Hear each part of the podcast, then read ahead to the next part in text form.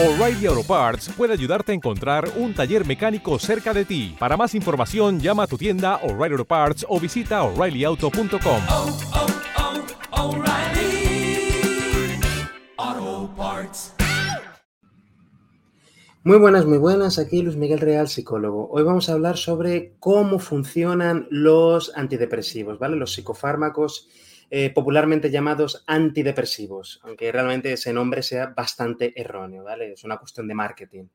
Um, según la Organización Mundial de la Salud, más de trescientos cincuenta millones de personas sufren depresión y a pesar de que en los países desarrollados se recetan más pastillas que nunca, las, cif- las cifras en problemas de salud mental no parecen mejorar en absoluto. Al contrario, parece que están incluso empeorando desde hace años.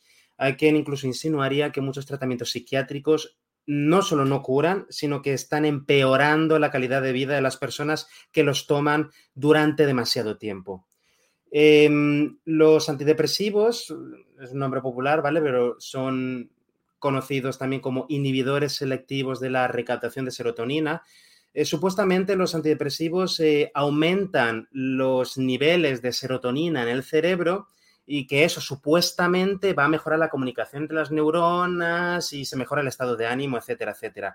Esa es eh, la, la hipótesis, ¿vale? Esa es la hipótesis. Sin embargo, eh, hace años que la evidencia científica nos muestra que la, el bienestar, digamos, las sensaciones, la, la, la felicidad, la alegría, el que una persona se sienta bien, no correlaciona con sus niveles de serotonina. Es decir, una persona puede tener niveles de serotonina bajos y estar genial de la vida, y al revés también, una persona que esté pasando por un muy mal momento y que sus niveles de serotonina sean relativamente altos o estén alrededor de lo normal. Durante años, eh, el modelo médico, la comunidad médica, psiquiátrica, se ha centrado mucho en esta hipótesis, se llama hipótesis monoaminérgica, que se centra en que la depresión viene de un desequilibrio en los niveles de serotonina del cerebro, en un déficit de serotonina del cerebro. Entonces, como la depresión se provoca aparece solamente al, pues, por este desequilibrio químico, la manera de curar la depresión es arreglar ese desequilibrio químico con un psicofármaco que sube la serotonina. Punto. Esta es la hipótesis que han estado siguiendo a ciegas eh, de la comunidad médica, psiquiatra, psiquiátrica durante muchos años. Eh, es una hipótesis eh, falsa, ¿vale? Que hace años os voy a adjuntar también enlaces, estudios científicos en la descripción del vídeo, por supuesto. Eh, pero hace años que es la hipótesis monoaminérgica eh, está totalmente desbancada, ¿vale? Totalmente desbancada. ¿Por qué? Porque las personas que han ido tomando antidepresivos a lo largo de los años, menos de un tercio de ellas, menos de un tercio de ellas han mejorado su calidad de vida a largo plazo. Menos de una tercera parte. Otro dato por aquí, por más del sesenta por ciento de los antidepresivos se recetan en la atención primaria, es decir, por el médico de cabecera, ¿vale? Esto en España.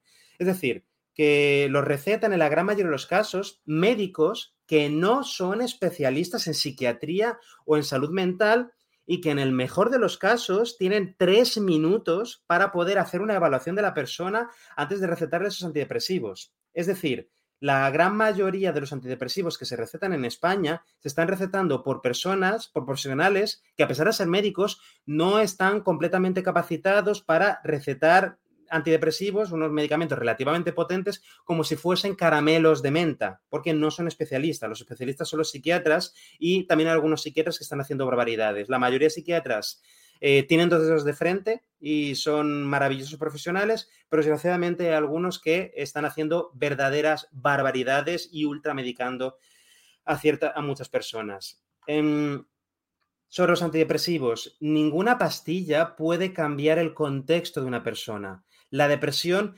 no cae del cielo, no surge simplemente por un desequilibrio químico. No es que de repente me levante ya y mi cerebro de repente ya no produce serotonina, entonces la única manera de salir de esto es tomando antidepresivos, ¿vale? Eh, por un lado, te arriesgas a mmm, dependencia, desarrollar dependencia si se toman durante mucho tiempo y también una serie de efectos secundarios, ¿vale? Una serie de efectos secundarios que no son demasiado agradables, ¿vale? Por supuesto, el tema de la adicción, el tema de la dependencia, el tema del síndrome de abstinencia, etcétera, etcétera. Como decía antes, la depresión no cae del cielo simplemente porque hay un desequilibrio químico. Tiene que ver con el contexto. el contexto de la persona, el entorno de la persona y cómo ella interactúa con este contexto. Si una persona está teniendo problemas eh, de trabajo, un trabajo que no le gusta, eh, problemas familiares, problemas de pareja, pierde, pierde pues, eh, la, la esperanza en objetivos, le pierde la ilusión, no, se pasa el día entero trabajando y volviendo a casa tarde y tiene una red de apoyo muy débil, eh, tiene muy poco tiempo para pasar con amigos y con familia, etcétera, etcétera. Todo eso va sumando y esa serie de factores explican muchísimo mejor los casos de depresión que un simple desequilibrio químico en serotonina. Por supuesto, esos son ejemplos aleatorios, ¿vale? Que, que he puesto, que por supuesto no pueden asegurar a nadie, una persona tenga amigos o tenga un buen entorno, no le asegura que no vaya a desarrollar ningún tipo de problema psicológico a lo largo de su vida, pero la evidencia científica nos muestra que esa persona está más protegida, ¿vale? Está más protegida ante determinados tipos de problemas psicológicos. Entonces, otro efecto secundario y que no es químico de los antidepresivos es que cuando una persona empieza a tomarlos, empieza a poner fe, muchísima fe en ellos. Y como está poniendo toda la fe en los antidepresivos, no está haciendo esfuerzos por cambiar esos elementos de su contexto o sus patrones de conducta, para, que es lo que realmente va a hacer que mejore a largo plazo. Es decir, que una persona vaya a un profesional de la medicina, ¿vale?